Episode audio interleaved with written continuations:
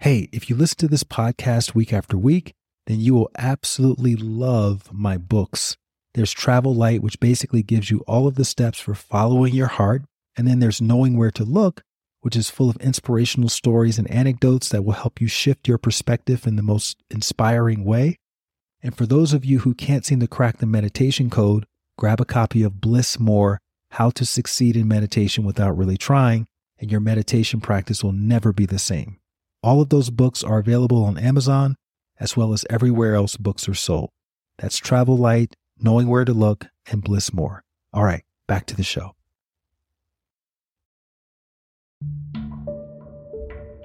I felt like Superwoman. I felt like nothing can stop me. I came to this new school. I was doing good. I was in the gym every day. I lost the weight. All my times were up. My heights were up. We had really good coaches and great facilities there. So I was just on top of the world. Grades were great. And then I felt this sharp pain in my back. And I remember falling to the ground and looking around like, oh my goodness, what happened? You know, I thought I got shot. And out of nowhere is a stress fracture. So with stress fractures, you don't know how they happen. They just happen over time. And when I found out I had a stress fracture, my coach said, Koi, I'm sorry, you can't run with that. You literally have to stay off your feet. And I was just like, what do you mean? I just got good. I just figured things out. I feel good at this school. I'm not bullied. Like I was the team captain. I was just like, no. So I felt like everything that I worked for and all the progress that I had made had been taken away from me.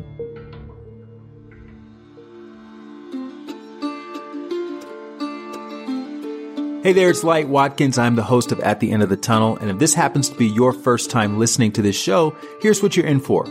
I interview luminaries, artists, philanthropists, athletes, creatives, basically anyone who's gone above and beyond to be the change that they want to see in the world. Sometimes they start movements or they create films or they write books that inspire people. And in the case of this week's guest, she created a thriving platform called Get Loved Up, which consists of her bustling social media channels, her YouTube channel, books, and a podcast of the same name. She is Koya Webb, and Koya grew up in a small town in Tennessee with dreams of becoming an Olympian athlete in track and field. She became a student of the learning process pretty early on after proving to herself that if she put in the work, she could do pretty much anything she set her mind to. And Koya ended up getting a track scholarship to college only to have a freak lower back injury a year later that caused her to have to drop out of competition for a while. That was when she discovered the power of yoga and breath work. And then she returned a year later, stronger than ever. Then she took one of the biggest leaps of faith in her track career by cold calling a track coach in San Diego to convince him to train her for the Olympics. He reluctantly agreed because he didn't really know her from anyone. And so she moved to California. She left everything behind. However, she got deeper into her yoga practice and she began exploring a plant based diet as well as attending the Agape Spiritual Center. And that led her to realize that she was actually meant to go in a different direction. And so she began to help people heal and find balance in their lives. She became a coach, she became a wellness influencer and an entrepreneur. And while she still runs a mile a day, her focus now is on connecting with her millions of followers across all channels and creating content for her Get Loved Up audience to be able to heal themselves and be self sufficient in their own spiritual path. Koya is also one of my dearest friends, so it was a lot of fun to do the deep dive into her backstory and learn how she got to be the force of nature that I have known her to become in the wellness industry. So I really can't wait for you to hear this conversation. But before we get into it, I do want to let you know about the Happiness Insiders, which is my online community that teaches you practices for increasing happiness within, such as meditation and overcoming fear and finding your purpose and we have a 108 day meditation challenge that you can start anytime to take your practice to another level. To get more information about all of that, just go to thehappinessinsiders.com or on social media at The Happiness Insiders. There's also a free trial that you can use to start the Kickstart or the 108 day challenge. So check that out when you can. It's thehappinessinsiders.com. And in the meantime, let us dive into the backstory of Koya Webb and see how she found her calling to start her Get Loved Up platform. Koya, welcome to At the End of the Tunnel. It is an honor and a pleasure having you here on the podcast and being able to do a deep dive into your story, especially as someone who I've known fairly well over the last several years. I can't remember exactly when we met, but I know we've got probably close to a decade, if not more, in the game it's been at least a decade. I think at least met, a decade. I don't know. We might have met in person at like Whole Foods in Venice. Some wellness scene spots, maybe like a full circle. Remember full circle in Venice? Yeah. That church, maybe something like happening there, right? We've definitely crossed paths at some event. And you've written a book and you've you've actually re- released a few things. You've got guided meditations, you've got yoga practices in book form, I saw on Amazon. And you have your actual book book, which is a combination of all of that along with your personal story. So we're going to dive into your personal story. And I just love talking to other Black wellness practitioners because I know that being a wellness practitioner in general in America means that at some point you had an unconventional path, but being a Black wellness practitioner means you really had an unconventional path. And being a Black wellness practitioner from the South means you really, really had an unconventional path. So I'm here for all of it. and I'm excited to hear you share it.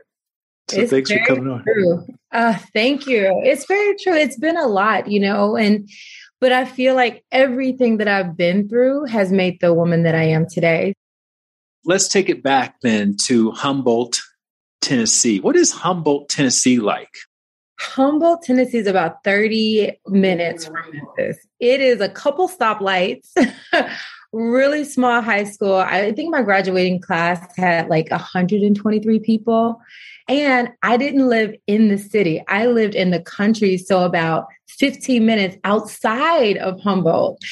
So I'm a country girl and it was slow, but I was connected to nature. I think that's where I got my passion for nature and my love for animals. And just that connection was being a country girl, being raised, jumping in cotton bins and climbing trees. I was, I was definitely a tomboy.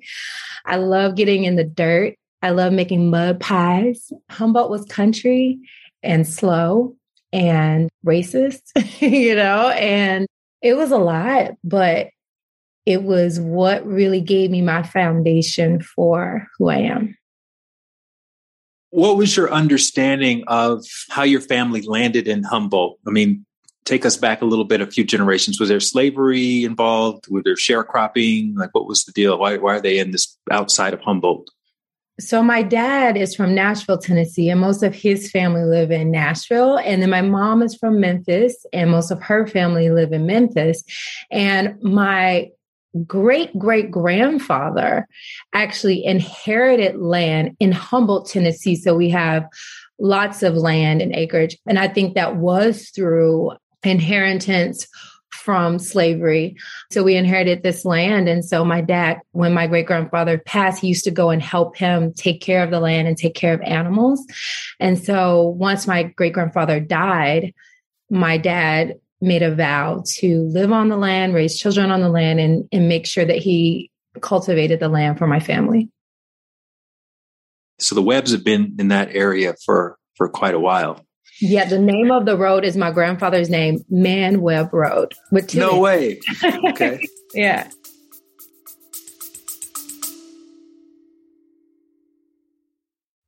Hey there, really quickly. Have you wanted to find your purpose or be more grateful or start a daily meditation practice, but you're not quite sure where to begin? Well, if inner work is like a drop of water, thehappinessinsiders.com is like your ocean. That's my online community where you can learn real world techniques for cultivating more fulfillment from the inside out. So, whether it's learning how to manifest abundance or access your potential or overcome fear or even just start walking every day, I've got a blueprint for you, which means you no longer have to use any more shoddy guesswork. And you don't have to use the lone wolf approach to improving yourself. For a small accountability fee, You'll get community, you'll get accountability directly from me, and you'll get comprehensive instructions for getting your meditation practice off the ground. And for my podcast listeners, you'll receive 30% off of the all access pass if you go to thehappinessinsiders.com right now and use the promo code HAPPY. Again, thehappinessinsiders.com. Enter the promo code HAPPY and you'll get 30% off on a yearly all access pass, which gives you access to dozens of inner work challenges and masterclasses, such as my 108 day meditation challenge, which has an 80% completion rate. Plus, you get to join me live for weekly meditations on Zoom and much, much more. That's thehappinessinsiders.com. The code is happy. All right, back to the episode.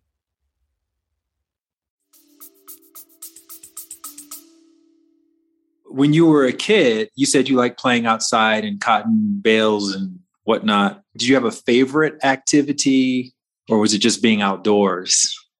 I love being outdoors and I love to this day, I love water. But we didn't have a pool for a while. So me and my brothers and sisters would just strip naked and spray each other with a water hose. And then I remember one time we, we couldn't afford a slip and slide. So we took trash bags. we, we laid a couple trash bags. The ghetto slip and slide. Yeah, uh, so the water sports were my favorite, and then eventually we got a little kiddie swimming pool, and that was fun. And but yeah, anything outside in nature and trees, I was that girl. How many brothers and sisters did you have? I have two brothers and one sister, older brother, and then a younger brother and sister. What was your role in the sibling dynamic? Were you the leader? Were you the instigator? Like I was a bit of the instigator with my, I used to pick fights with my brothers all the time. Were you like the black sheep, the curious one? Who, who were you in that dynamic? I was the more of the one who got picked on. Like every my mom and dad used to say, it's always Koya and somebody, Koya, everyone. And my brother, my oldest brother, used to pick on me because I was taller than him. So he'd always like beat me up and pick on me. I just always got into it with everyone. So I don't know if I was an instigator, but I was a sensitive, I was very sensitive. I am sensitive now and I was a very sensitive child. So, you know, they would love to make fun of me because I'd cry and I'd get upset and they just love to get a rise out of me. So all of my brothers, they would, my oldest brother specifically would actually conspire with my younger brother and sister to do things to annoy me on purpose, like thump my ears or like throw things. I'm like, he was just so good at it. And they went along because he was big brother. So yeah, I was, I was definitely the sensitive one. You learned about thankfulness in the church. Did you guys have white Jesus on your wall along with JFK and whoever else, Martin Luther King? we definitely had uh, white Jesus with blonde hair and blue eyes. and I always wonder, it, it, never really resonated with me. Never sat well with you, right? me neither. It just was like, uh, this is interesting. And then just the whole posturing of like the 12 disciples at the table. Every time I saw it, before I knew any better, I was just like, oh, this is just art. I was never a person that prayed to like statues or paintings and i'm glad for that and no one in my family was because i probably wouldn't have been able to because i remember when i'd see it on the wall i'm like art but when we talk about the stories i felt a connection so i thought that was interesting because i never connected to the visual and i never had like any picture we don't have any we never had any pictures of like jesus or anything in our house but in the church we did and I, but i never resonated with it but the story oh, I always felt a connection. And when I saw Passion of the Christ, I saw one time. I was like, I can never see that again. That was too like brutal. But Christianity really gives me gratitude for life and gratitude that I had something to believe in. Because I feel like having something and, and that's why I have respect for all different religions because it's having something that makes you have a standard of living, something that helps you be grateful for life, something that helps you respect people is great. But on the flip side, I had a lot of fear growing up, and a lot of that started also within religion. And I feel like that part of it took me many, many years to unlearn. What was the vibe like in your house growing up? There's four kids, your parents are together. what were there some of their ideologies and philosophies? Because I know in my house in Alabama, there's a lot of conversation around race and racism and black people and white people, and you got to work twice as hard and all of that. What, what was being said in your house? You know what? Luckily, and I'm grateful for my parents for this, we didn't really talk much. My parents believe in spare the rod, spoil the child. So we got whooped a lot. you know, I felt like I got beat like a runaway slave on a ring. wait, wait, wait. Spare the spare the rod and spoil the child. Okay. And I'm gonna leave that other quote I said out. but I feel like we we got whooped. There was a leather belt on the rail, and anytime we would act up, we'd get a whooping. And I, because I was a sensitive child that everyone loved to mess with, I was always getting whoopings. So I got whoopings on a regular basis. So, and you know, most of the time it was a belt, sometimes it was sticks, but it was tough very much fear based. Like, okay, if you're not good, if you do anything, you're going to get a whooping. And it was a really hard way to be raised. When you were young, were you imagining moving out of Humboldt and living in maybe a big city one day and, and having that whole experience? Or where did you see yourself? What did you think about success at that point in your life? And where do you think things were going?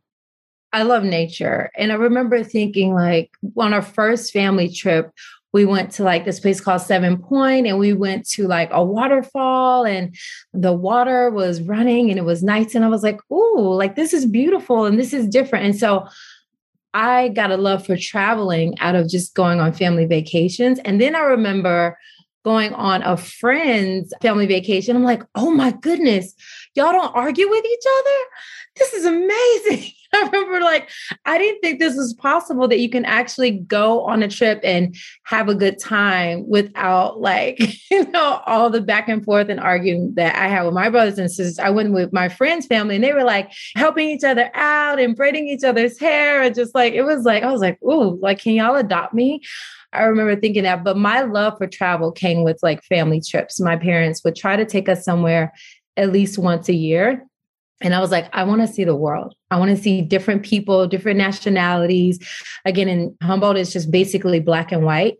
That's one thing I love about California. You can see different people from different nationalities. I love variety. I love diversity.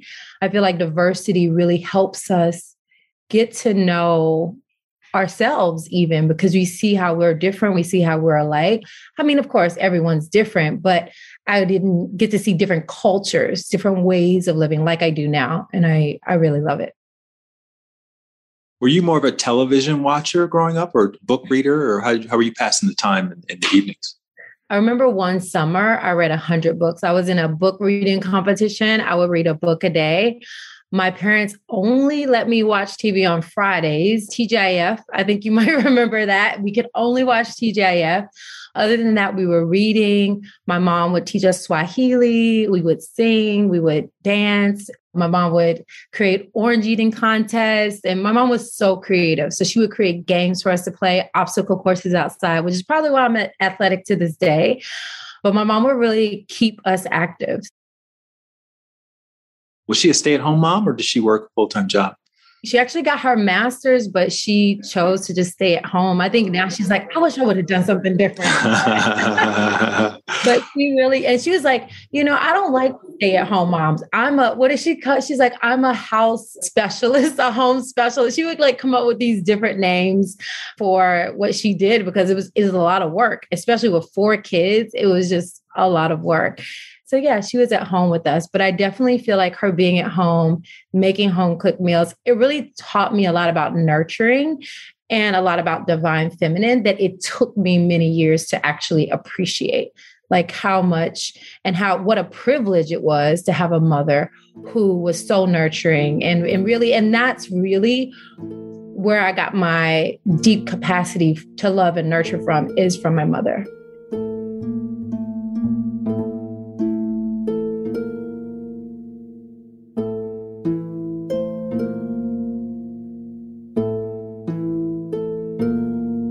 You ended up getting a full track scholarship to Wichita State. When did you realize that you were gifted athletically? when I'd run to the bus and fall and get back up and keep going, that's when I knew that. I mean, I think that I would beat my brothers sometimes in races, and I was just like, I'm fast, you know. And I remember thinking, I'm I'm fast, you know. But I really honestly, I didn't really think and I wasn't trained to be great in athletics. We lived in the country, so I didn't actually start sports until high school, which was really late if you really want to be great at sports.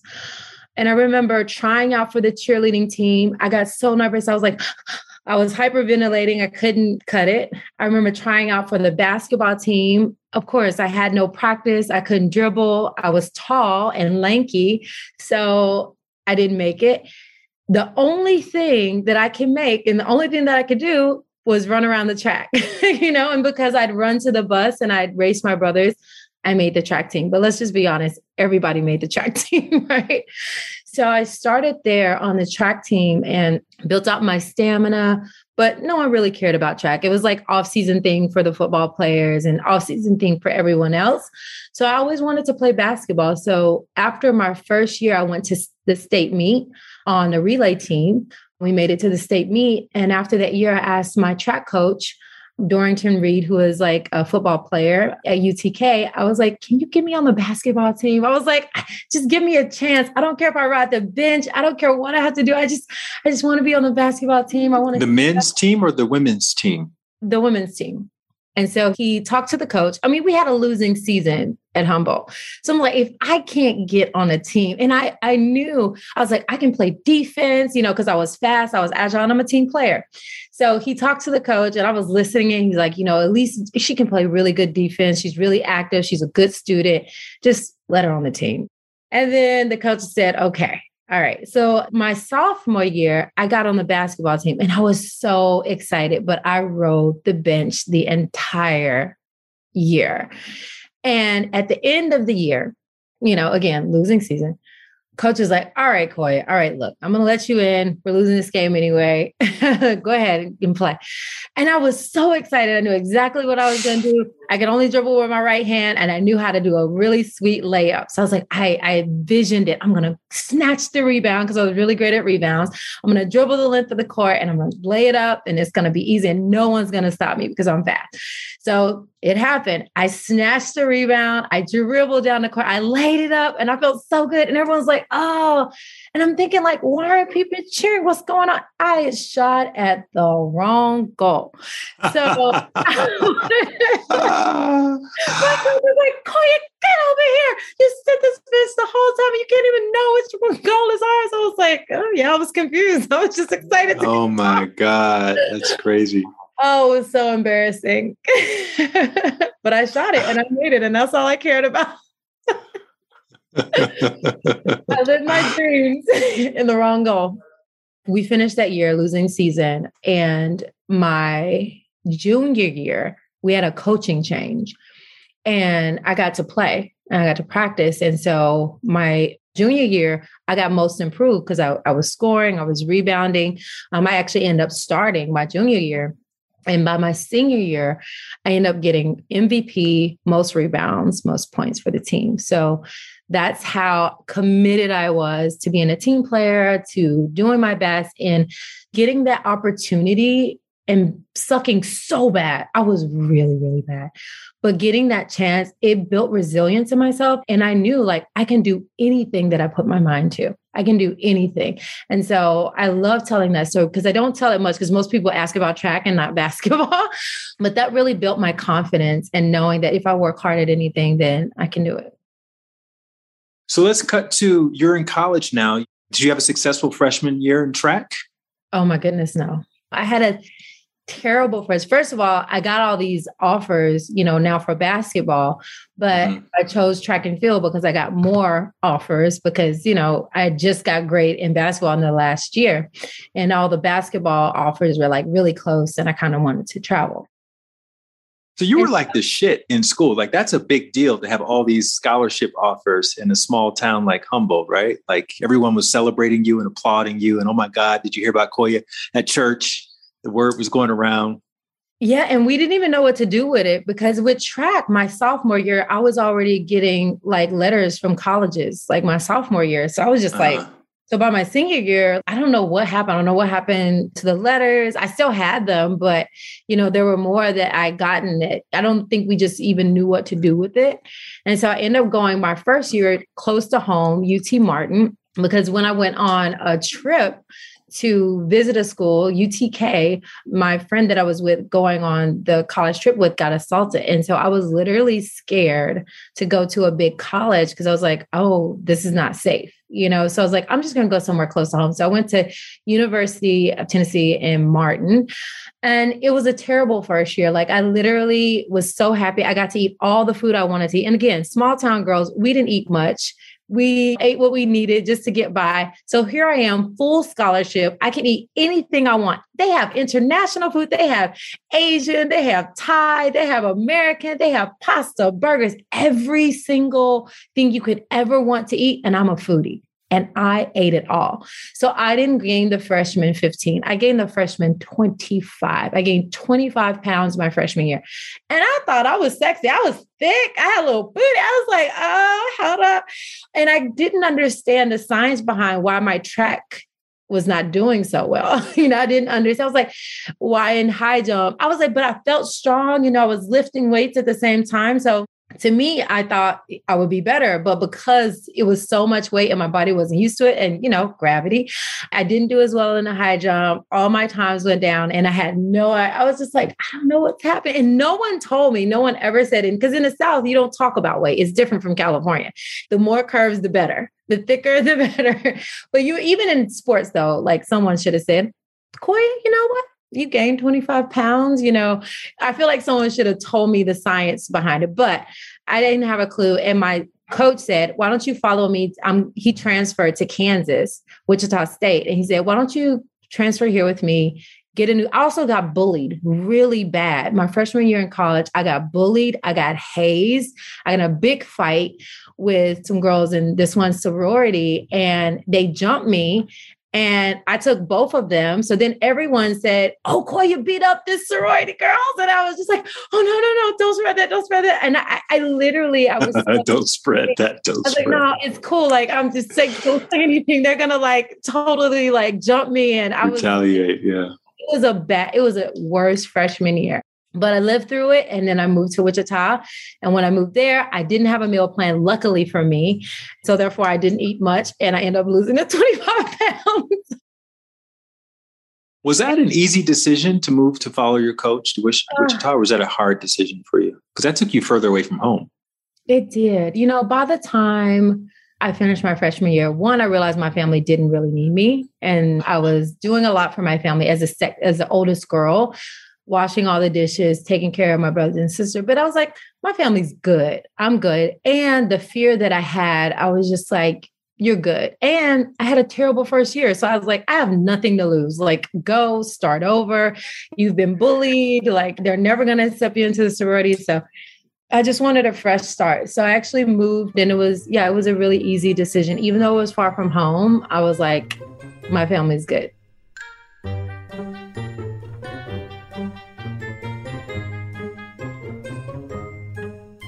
Talk to us about when you felt like you got shot, but it wasn't really getting shot. You just fell to the ground. What was the circumstances around that? I felt like what in the world? Like I was, you know, athlete. I felt like Superwoman. I felt like nothing can stop me. I came to this new school. I was doing good. I was in the gym every day. I lost the weight. All my times were up. My heights were up. We had really good coaches and great facilities there, which we actually didn't have at the first school. And so I was just on top of the world. Grades were great.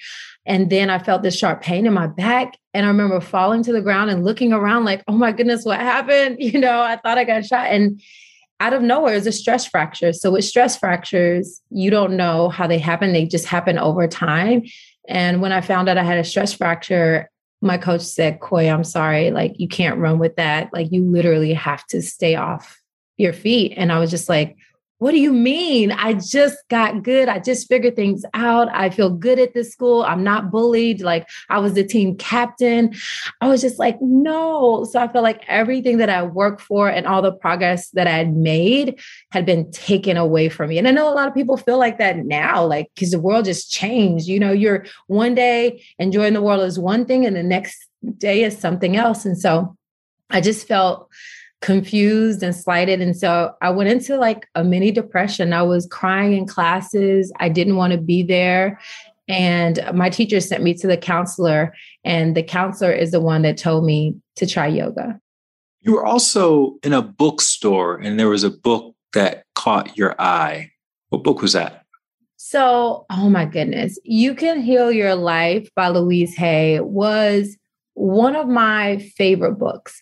And the reason it was one of my favorite books is because I realized that some of the emotions that I was feeling had physical manifestations, right? Mm-hmm. Some of the mm-hmm. emotions that we feel, your body can give you signals that like something's going on. And so reading her book and understanding basically about the mind body connection was the key and the catalyst to a lot of my healing. Even now, today, I resort back to like, okay, I'm having this pain here. What is that connected to? What do I have grief about?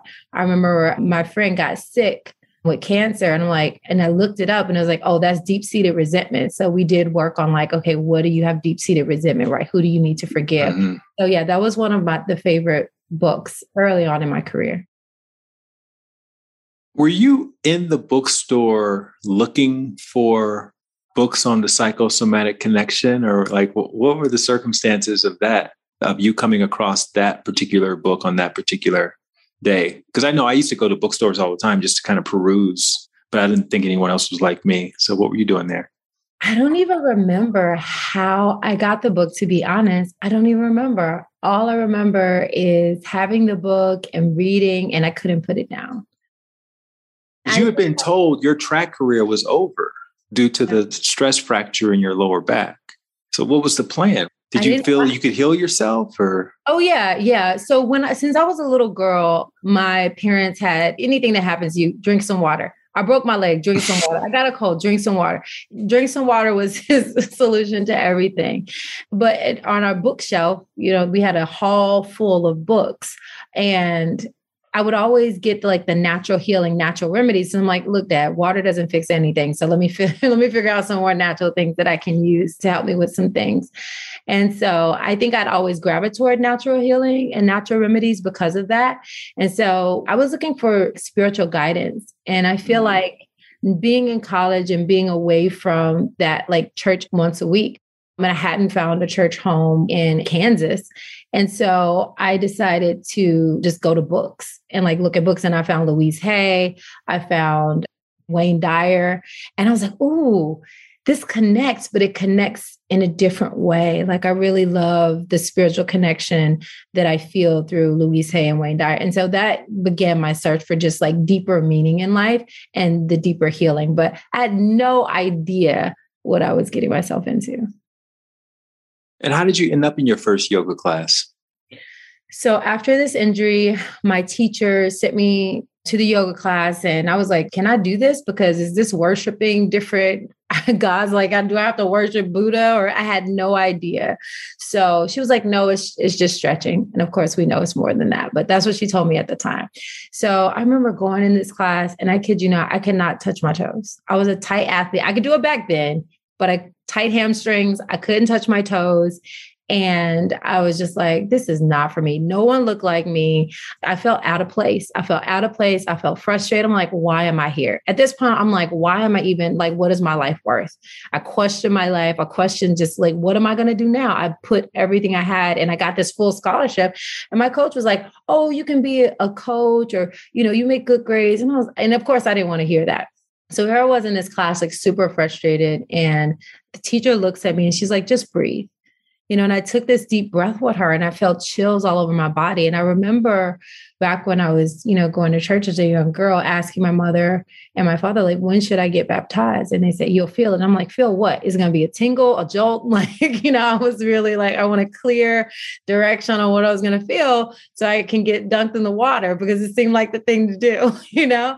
And so I remember when the preacher was preaching, I felt these chills. And to this day, like I know that full body, yes, that full body orgasmic feeling is the way that I connect to spirit, is the way I connect to divine. And so when that happened, I got baptized. So when that happened in this yoga class, that was a sign for me. After that deep breath, it was like, you're in the right place at the right time.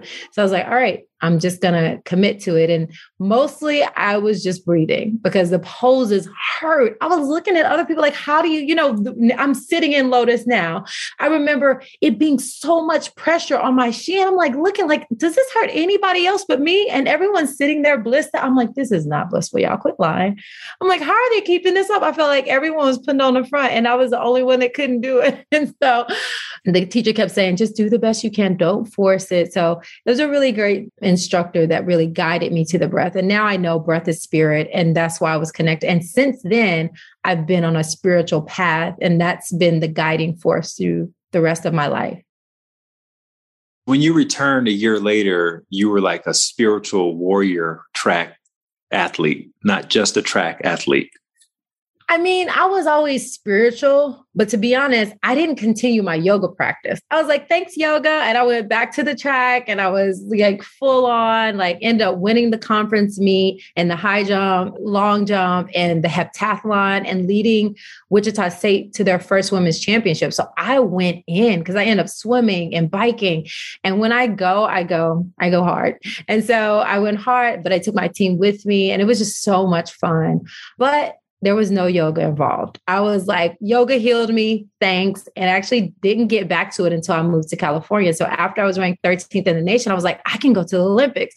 So I was like, I need to go to the Olympic Training Center. It's in San Diego. And at this point, I got so much ambition. And I'm like, I can do anything. If I can heal my body, I can do anything. And so I called this coach, Ron Sheffield of San Diego State. And I was like, Will you coach me? He's like, Who are you? I'm like, You don't know me, but I looked you up and I need a coach. And he was close to the Olympic Training Center. And I was was just a couple inches away. So I was like, all I can do is promise you I'm going to get better every day. And this is what I want to do. And he was like, all right. And so once he, once I got the, that yes from him, that's all I needed. I had saved money in college and I just, I flew I flew to San Diego and in college I taught at the YMCA and I started personal training. So I took all my coins, put them together and I, I moved to California.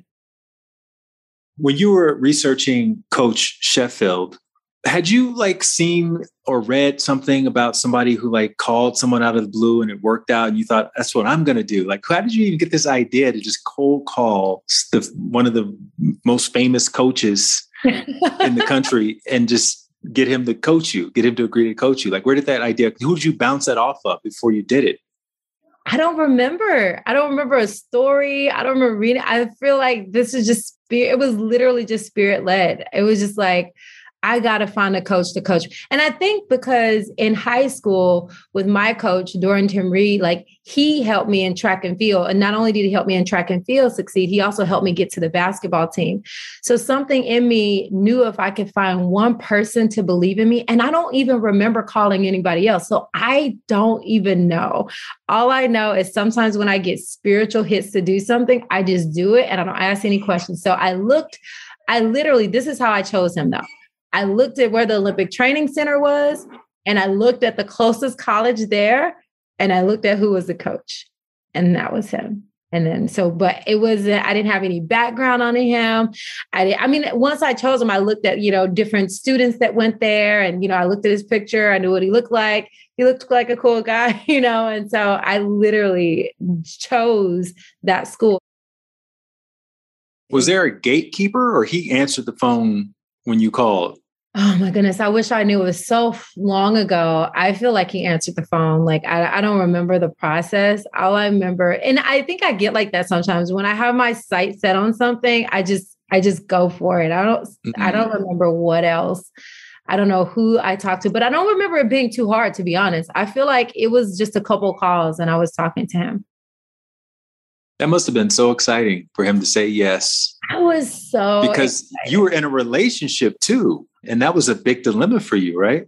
That was like the beginning of like my heartbreak. Like I was in love with this guy and I thought like when I told him like I th- got this opportunity that he was going to be That you created this opportunity. Yeah. And he was just like, "No, I don't want to go to California. You go to Cal-. and I'm like, "What?" What? I was just like, I was just shocked and it, it was sad. So it was kind of bittersweet. So it's like me following my dreams, but like I lose this guy who I loved and we were making plans together but I knew that this was an opportunity that doesn't come. It's like, this is not often. Like, no one from my hometown has gotten this close to like going to the Olympics. And like, after healing myself, I wasn't willing to like just stop and just like kind of let that dream go. So I kind of sacrificed a little bit. What's the exchange like if a professional Olympic grade coach says they're going to coach you, what do they expect in return from you? Is there do you have to pay them by the hour, or they just want to be able to influence you, or how does it work? I don't remember what I paid him, but I know it wasn't much, if anything. Mm-hmm. Like I literally, I feel like I've paid some coaches, but anytime I've paid coaches, it hasn't been much. Like I don't even remember if it was anything to be honest. And his thing is like, okay, if you coach an Olympic athlete, then you go to the Olympics too, you know, as a coach. And I think that's why coaches commit. So I kept my promise. Every single day I got faster. Every single day I got, he was like, wow. And he was very impressed. But I forgot what yoga taught me. I forgot balance. And so not only was I training every day for four hours, I was also personal training to pay the bills because I realized that California rent is not the same as Kansas rent, is not the same as Tennessee rent. Like I was staying in a place that was almost a thousand dollars a month. And I was like, dang, and it was just me, you know? So I was like, all right, I got to do this. But I remember my eye was jumping. I was super stressed out. So I pulled my hamstring because we know when you don't take care of yourself as an athlete, if you're not doing the cold pull, you're not getting the massage, if you're not taking care of yourself, an injury is a guarantee. So I got injured. But this time I went back to yoga and I decided to get certified, which, of course, as you know, changed my life. But I was heartbroken. I was heartbroken, one, because I broke up with this guy. And then two, after a year, like I was in injury again. So I was really, I got, you know, just really sad again. But this time yoga was able to like, I was learning so much. And I was like, wow, like what is it about yoga? I want to find out why it's so healing and why I feel so good. I guess at this point, you've had so many intuitive hits. Maybe you even have language for it at this time and, and you kind of know the feeling more intimately. So when it was time to leave track behind, was that a big choice or were you just like, yeah, this is, I'm getting the feeling again. So I know what I have to do. I don't think I ever said I li- I'm leaving track behind. I believe I could like train now and still go back to track. well, you weren't going to make it your priority, right? Is your sh- priorities were shifting. Uh, to be honest, I always thought like once I heal myself again, I'm gonna go back to the track. And actually, I did when I moved after I moved from San Diego to LA. I got mm-hmm. a little acting and modeling. I was like, I'm gonna do all the things I always wanted to do. I'm gonna do some modeling. I'm gonna do some acting. I was in some runway shows. It was, and so I really started to have fun with life because I realized that at that time with going through yoga i got more spiritual and i realized like i don't need a gold medal to like make a difference. Like i had been making difference in community. I'd been working at the ymca i did a kids fit program. So i started to see the value of my life and i learned to live in the present through my yoga practice, through the eight limbs of yoga, I started to find gratitude in just being. So even though I had fun on the track, after really diving deep into spirituality and yoga, it was no longer this egoic, like, I got to win a gold medal to be important. It was like, I like running and it's fun and it's a passion of mine but i didn't i didn't need it if that makes sense. I didn't need it anymore. I didn't desire it to feel like worthy or accomplished or anything and i can thank yoga for that. But when i decided to move to california and it was so many things. I, I went from personal training and then i actually started life coaching because one of my clients was like I just want to talk to you. And I was like, all right, let's talk. And I was like, I think I need to get certified for this. So I got a life coaching certification. And I just love talking to people. My dad told me when I was a young girl, he was like, You're going to be a teacher. And I was like, I don't want to be a teacher. Teaching is boring, you know, but he saw the way I would learn things and I would teach my brothers and sisters. I would learn things and teach it, teach people in my church. So I have a passion for learning and sharing my knowledge. So teacher, coach, you know, I'm still doing it. So my dad saw that at a young age. And so yeah, I once I started yoga, I was like, and everyone needs the gift of yoga and not just postures, but the mental, spiritual, and physical benefits you get from a regular practice. You were also kind of like a chef. I mean, you had been experimenting with vegetarianism. I'm assuming that happened through yoga. Actually, yes and no. Like, yes, when I was in yoga, I started being vegetarian. But in yoga, as you know, people are not necessarily vegan, especially in, California. It's like usually there's still some eggs and dairy and, and fish. And so when I went through, my instructor was vegetarian. And so I did vegetarian through the training because that's what they recommended, but it really didn't start my vegan journey. Actually, one of my clients, one of our personal training clients was Marcus Moet, and he was the owner of this cafe in San Diego called Ranchos, and it was a vegetarian cafe. And they had a market on the other side. And he was like, you want to cook? And, you know, I was single. So I was like, oh my goodness, I'm Southern. So I miss cooking, but I don't cook as much as I do mm, for myself as I do when I'm in a relationship. So I was like, I want to cook for people. Yes, yes, yes. And so he hired me, but he wanted vegan dishes for his cafe. He wanted to sell vegan items out of the market. So I would come up with these amazing vegan recipes by reading these books like Rainbow Green Live Foods cuisine, the mucusless diet. So I started learning all this information. Of course, from my naturalist upbringing, my holistic health, natural healing, I was like a kid in a candy store. He gave me all the books that I could ever want. Heal Thyself by Queen Afua. Like that's the book that really got me into like healing modalities and clay and Rainbow Green Live Food Cuisine that also let me know like, no, food is energy and this energy can change and amplify your life. And so once I learned that, I was like, there wasn't a day that I wasn't cooking or creating something. And that happened. I stayed employed at that restaurant and making all these recipes until I moved to LA. Was this before or after your fitness competition? This was after. So the fitness competition happened when I was in San Diego still. And I wanted to be on the cover of Oxygen magazine. That was literally my reason. And I was very just total ego, but I was like, I want to be on the cover of Oxygen because like I love like the models and I love the substance of the magazine because it wasn't just like a pretty model. It was like these women were like hometown women. They gave their recipes and their workouts and they were so inspiring me. And I would look at the workouts and they would help me work out and they would help me eat healthy. And so once I kind of got closer to to other people who were in fitness competitions, I was like, well, how do I get on the cover of Oxygen magazine? And they were like, you got to do fitness competitions and you got to do the circuit. And as a tall, lanky girl, like, let me tell y'all, it's not as easy to do all the physical physique stuff. But again, once I get my mind set on something, I just like go for it. So I went for it. I remember I didn't have much money but I remember signing up for a competition in Florida and I bought an outfit. I bought this cute tennis skirt, spent all my money. This outfit was like $150. Getting hair, like I bought this long weave, you know, because that's what they were doing at the time. So I bought all the things and I had so little money that I couldn't even afford a hotel. I literally rented a car and I flew to Florida. I rented a car and my plan was to do this competition and sleep in my car because I couldn't afford a hotel.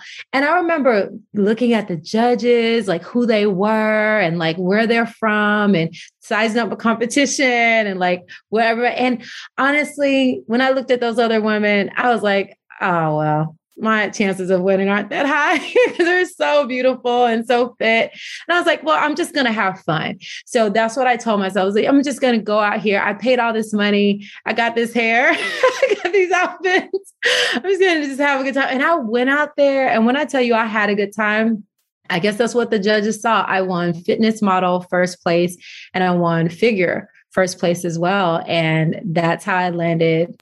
Well, that is not how I landed the first Oxygen cover. Actually, like I won those competitions, and that was great because I remember crumbling on stage, crying because I had no one to share it with because I didn't tell anyone because I was too embarrassed to say I'm doing this fitness competition. I didn't think I was going to win, so I didn't tell not a soul. Had no one in the audience, and the judges came out like, "Where are your people?" I was like, "I don't have anybody." wow. Yeah, and so they and then they're like, "Well, where are you staying?" I was like, I don't have a hotel. And they're like, oh goodness, this girl's a hot mess. So they actually got me a hotel, beautiful hotel. And they they put me up and I just enjoyed it. And I called my home and I was like, hey y'all, I won this. They're like, you did what? Who? What is that? What's a fitness competition? What are you doing in Florida? Do you have people out there? And basically, they just gave me a verbal lashing for being out in Florida by myself, which is what Southern parents do. But I was happy. Was there a cash reward for winning the competition?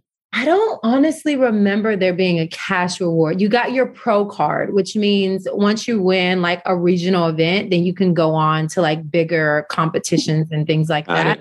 And so that was kind of thing. I run my pro card at that moment. And again, my whole thing was just the notoriety to again, you know, get the cover of oxygen, maybe open up some opportunities with health and wellness and fitness and things like that. Because Alicia was one of my inspirations. She's one of the few Black women that would ever be on the cover of Oxygen magazines. And so I would always like looking at her fitness programs, very inspired. So, yeah, and see other things. She got like fitness deals and work with different companies. So it was more like the opportunity that I was looking for. But long story short, I sent in my pictures and the yeah, it was not no takers, no covers. I sent a, what they call it cover tries. I did, got different photographers, tried different wigs on, and none of it worked. And I didn't get the cover. And I was like, you know, sooner or later, I just gave up. I feel like the last sort of stage of your transformation into becoming the Koya Webb that we all know and love today was you trying on those wigs and then ultimately deciding, I'm not doing this anymore. I mean, I'm looking at you now, you have these beautiful locks. And you went through a period where you you scoured through YouTube looking for ways to wear your hair naturally. And I interviewed Curly Nikki, who I'm sure her you, you came across her work at some point, and she told the story. You know, because it's it's surprising how a lot of black girls meaning young women or, or, teenagers, they don't know how to take care of their hair because everyone's basically pressing their hair. So, what was that process like for you? It was so difficult. I grew up again pressing my hair. I would either wear it braided or twisted. I mean, my hair was pretty long. It was pretty much always past my shoulders, a couple inches or mid back. And so it was a lot of work to do my hair for my mom growing up. And in college, being an athlete, I was like always wearing braids or twists to the back. So much so, I actually lost a lot of hair on the edges, which a lot of women experience alopecia from braiding the hair being braided too tightly. And so the wigs were a way that I could protect my hair, but you know, have different styles like all the other women. I remember trying to model when I had first moved to San Diego, and they're like, well, your hair, you know, we need to know like what you look like when you show up. And I was like, yeah, but I mean, I can't wear my natural hair because it's always changing. It has its own personality. And I remember one time it was actually traumatic. I just started modeling.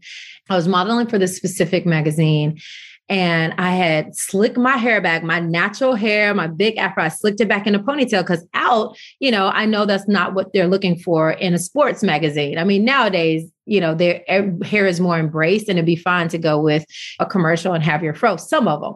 But this magazine was predominantly in San Diego. So all the women there that were in the magazine and on the cover were white women or women with straight hair.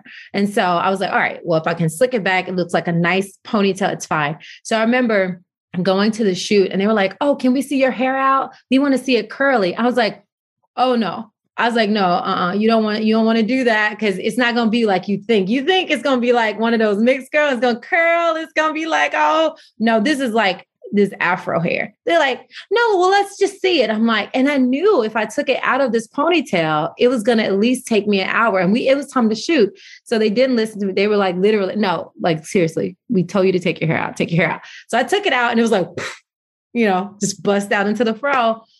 And I sit there and they kind of pick at it a little bit. They're like, oh, okay. yeah, put it back up in the ponytail. And I'm just like, So I try to fit my hair back in this ponytail. Of course, I don't have my gel. I don't have all the stuff that it took to get it up there. And there's lumps in my hair. They're like, can you just smooth down the top? I was like, no, because I told you not to take it out. And I was so unhappy. They're like, okay, fine, just leave it out. And so to this day, I have this publication because I couldn't get my hair back into the ponytail. And there I am with the fro, you know? And so that was very, very hurtful to me. And after that, honestly, is when I started braiding my hair and wearing wigs because I'm like, people just don't understand my hair. And it's traumatizing to have to explain it. And even when you explain it, you're still not listened to or understood. So I was like, I'm just going to braid my hair to protect my hair and to protect my feelings.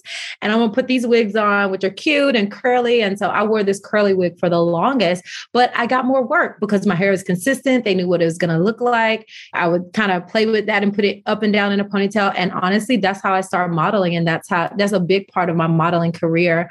That and squeezing my feet into size eight shoes was really how I started modeling for Nike, Adidas, New Balance. Like after that, after I figured out my hair and the shoe thing, I was modeling for pretty much all of the biggest brands out there.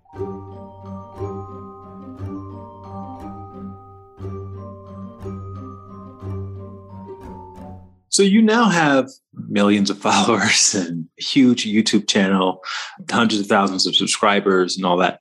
What was the transition from being a yoga teacher to becoming a wellness influencer?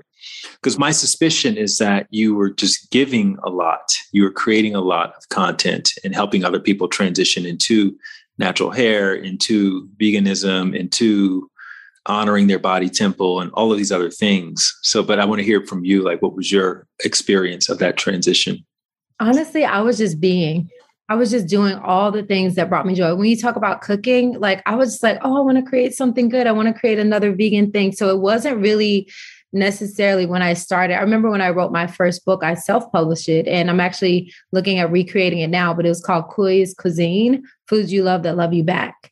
And I literally wrote it for my family because I wanted to share. Because I mean, I went home and threw away all the stuff in the cabinet that was toxic or had MSG or things in it. And my parents thought I went crazy. So they were just like, I can imagine they're not having that. They're like looking they for the Oreos, like, like, Koi, where are the freaking Oreos? You threw those away too take that food out of the trash. like, we can't wait to this like California. They thought it was like a fad. It was going to go away. It was just like this California thing I was doing. But I was like, no. And I, I was trying to tell them, I was like, you know what? Let me just write a book. So I self published this book and I put all my rest. And at this time, I was raw vegan. So I was raw vegan for two years. And for those who don't know what that is, it's like nothing is heated over 118 degrees. There's a lot of fruits and vegetables, very cleansing and purifying. I had less mucus. I had more energy. I felt great. But the food foodie side of me was not satisfied. Like I, I really wanted to, you know, eat a hamburger, a vegan hamburger, of course, every now and then, some vegan waffles. And I miss the cooked food just for like personal foodie reasons, not for necessarily like health reasons. And so now I currently eat like a plant based vegan diet, and probably 10% of that is whatever I want to eat that's vegan. So whether it's pizza or ice cream or donuts, I allow myself that freedom, and that that's a good balance for me. But originally, it was just like falling in love with food and cooking. And when it comes to my community in yoga, when I started posting on Instagram, I was just posting to hold me accountable for my practice. Cause again, I would say thank you, yoga, and then I will fall off like most of us do with our daily practice, daily, you know, asana. Right. So I saw this program on Instagram called Grow Soul Beautiful, and they had like this day of 30 poses, and you do a pose each day. And so I would practice every morning, get nice and warmed up, and then I do the pose of the day and I post it. And so that kept me accountable. And then after a year of that, like brands start sending me clothes and they're like, hey, you know, you want these clothes? We'll send you free clothes if you post when you do your yoga pose. I was like, okay. And then after the year, I got so many clothes. I was like, okay, I got too many clothes, but I'm barely paying my rent. Can y'all send me some money? you know? And I remember charging the first time I charged for my pose was like maybe $50. And that's how my business started on social media. And then I realized how much people in the community were saying, Oh man, you really inspire me. And at this time, I moved back to California. I was modeling, I was doing a little acting. I was, I was just have, honestly having a good time. But people started telling me, like, Oh, when you post your recipes, when you, and I would wake up, I'd make motivational videos. Cause again, I'm just me being me. I'm just loving people and just sharing my journey and my experience. And people start writing me. And I'm like, Wow, I'm making that impact that I always wanted to make. And that's when I found two people online, Marie Forleo and Brendon Burchard, and they're like online marketers with like soul based business. And I start looking into online marketing and I created my first ebook and I started sharing my content online. And then my company grew and grew, my Instagram grew. I now work with probably over 40 brands this year, but it all started with just me doing what bring me joy and sharing that with other people. Did you ever even consider conventional sort of nine to five job? Was that ever in the cards for you? Because you, you, mentioned, you know, you needed money here and there. And was that ever a struggle or was it a foregone conclusion that you were just going to make it happen because that's what you had already experienced with basketball and with track? I did a couple jobs. I remember my first job was at Shoe Show. I sold shoes. I remember being a waitress at Applebee's at some time, you know, during my childhood. And then I remember in San Diego, I worked for MCI. So I was calling people, hi, you know, trying to sell everybody and my family on like a phone service. I don't ever remember working a nine to five since I've been in LA because then I was more like, oh, acting and modeling. But, you know, when I got my degree, I got my degree in exercise science and business administration, I pretty much knew that I wanted to have my own company. And I'd always read books. And there was this big black book that I got off my mom and dad's shelf.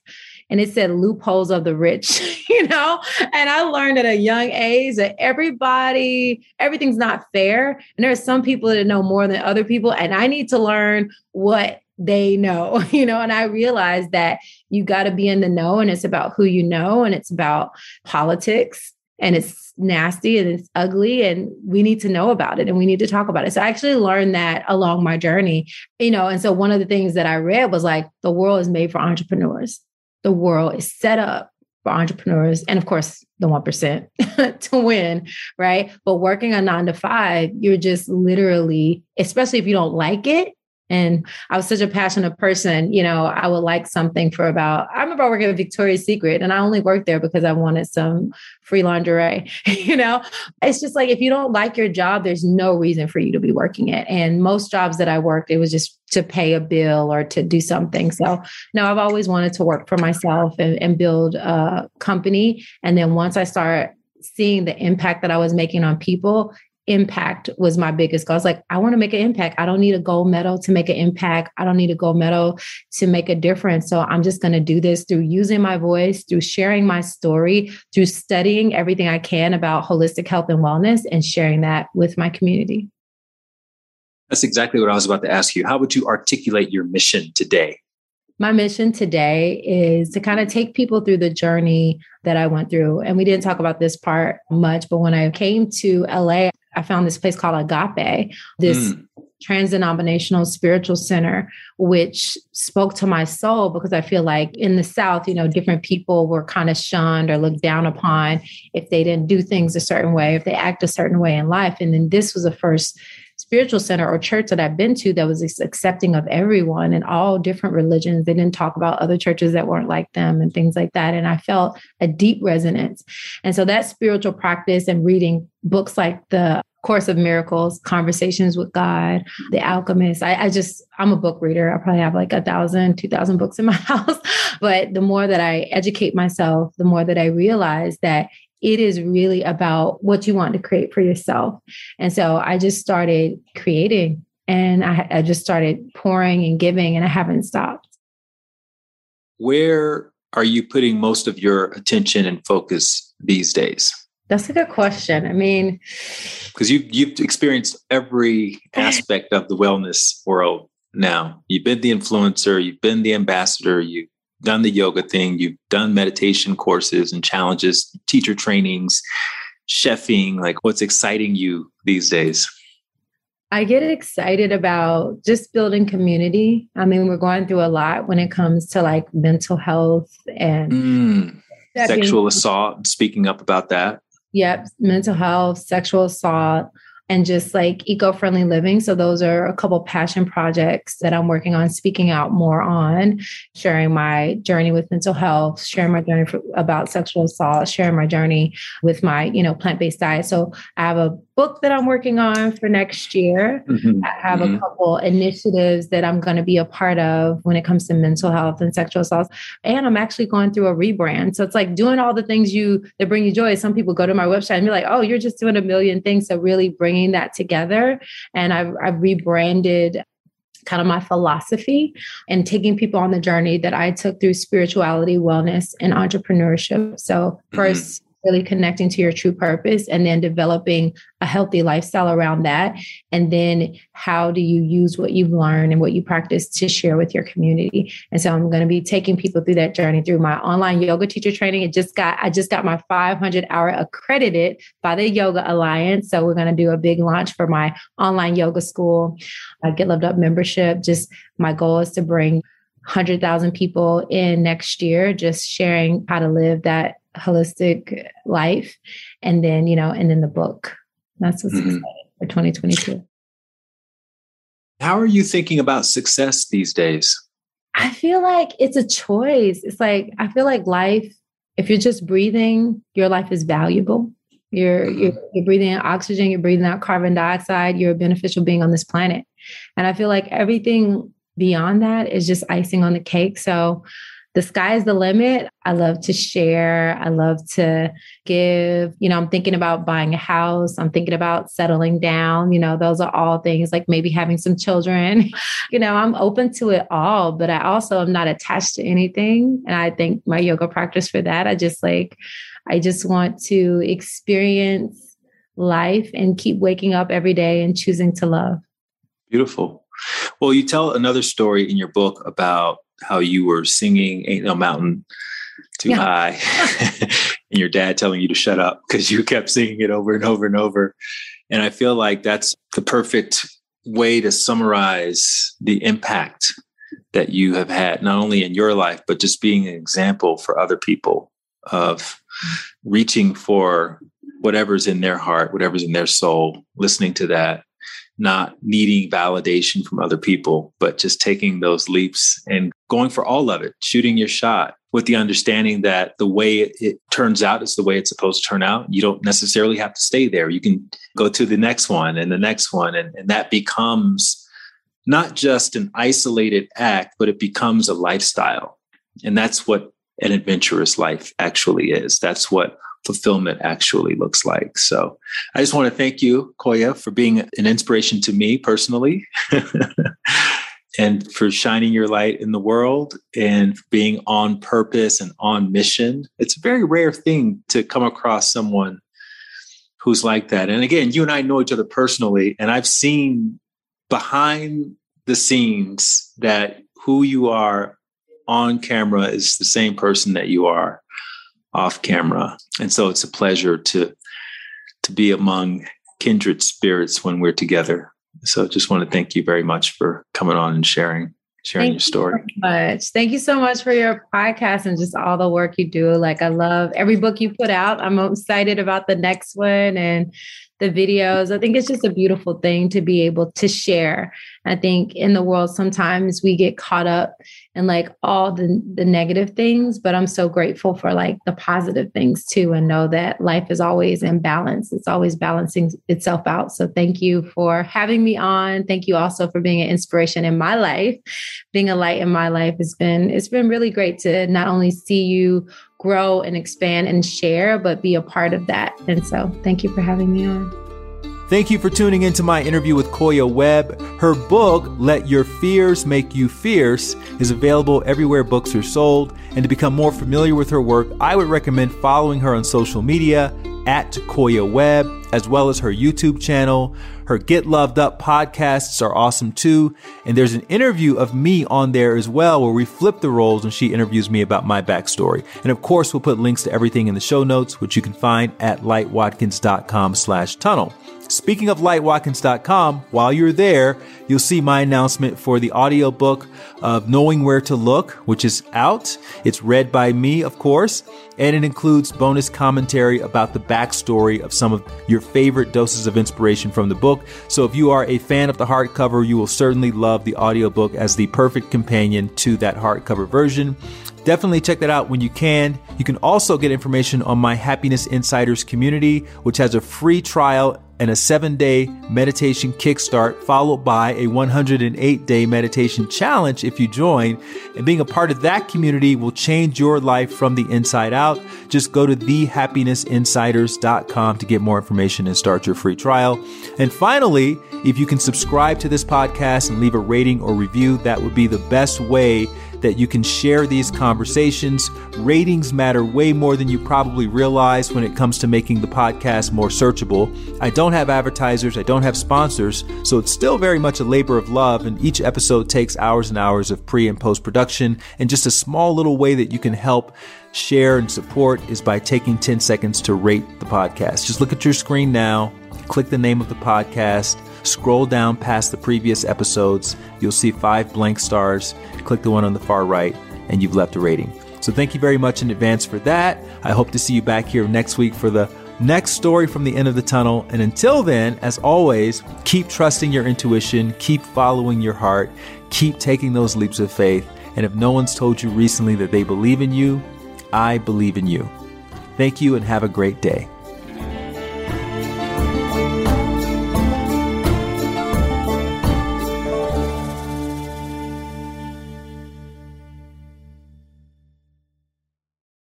If you want to get a little extra nudge when it comes to following your heart and taking leaps of faith and believing in yourself each day, then you want to sign up for my free daily dose of inspiration email.